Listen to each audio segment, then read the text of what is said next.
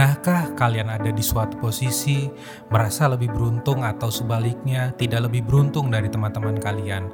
Misalnya, kalian harus bekerja paruh waktu untuk menambah uang makan dan biaya kuliah di perantauan. Dan pastinya kalian akan kehilangan beberapa waktu untuk mengembangkan bakat atau hal-hal yang lainnya.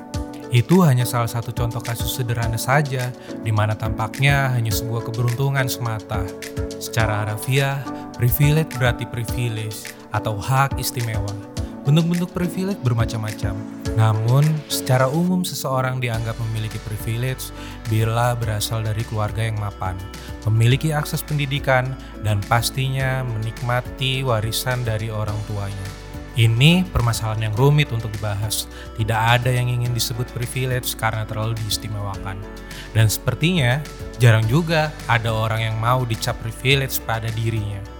Dalam studi berjudul Effect of Growing Up Poor on Labor Market Outcomes, The Research Institute mengambil sampel anak-anak yang berusia 8 sampai 17 tahun pada tahun 2000. Sebanyak 17% dari sampel tersebut merupakan anak dari keluarga miskin. Lembaga itu kemudian melihat pendapatan mereka pada tahun 2014 saat mereka telah berusia 22 sampai 31 tahun. Hasilnya, anak-anak dari keluarga miskin memiliki pendapatan sekitar 87% lebih rendah dibandingkan dengan anak-anak dari keluarga sejahtera. Saya bukanlah termasuk anak yang memiliki privilege pada umumnya. Bahkan, hal sesederhana sekalipun seperti keluarga yang utuh, saya tidak memilikinya. Dan saya juga bukan berasal dari keluarga yang kaya. Pertanyaannya adalah, apakah setiap orang ada yang tidak memiliki privilege? Jawabnya adalah tergantung diri kalian memandang dan menyadari privilege apa yang kalian miliki. Satu-satunya privilege yang saya miliki yang dapat menghidupi saya pada saat ini adalah bakat saya terhadap seni visual. Dan salah satunya adalah podcast ini.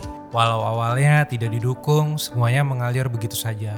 Saya sadar akan berkesenian sejak saya masih kecil, suka menggambar, interesting terhadap musik, dan pada akhirnya saya menyukai hal-hal yang berbau visual, seperti fotografi, videografi, yang pada saat ini menjadi pekerjaan saya dan membiayai kehidupan saya. Saya hanya memanfaatkan fasilitas pada umumnya yang berada di dalam rumah, seperti komputer, internet. Dari situ saya mencoba mengembangkan pengetahuan saya. Yang membedakan saya dengan anak privilege adalah jika ada 10 anak tangga untuk sampai ke atas, saya harus melalui dari anak tangga 1, 2, 3, dan seterusnya. Dan anak privilege bisa melompat dari anak tangga 1 ke 5 sampai ke 10. Ini hanya masalah waktu, tergantung bagaimana kita memanfaatkan privilege yang kita punya. Yang saya lakukan adalah menyadari privilege yang saya punya dan membuat privilege itu sendiri.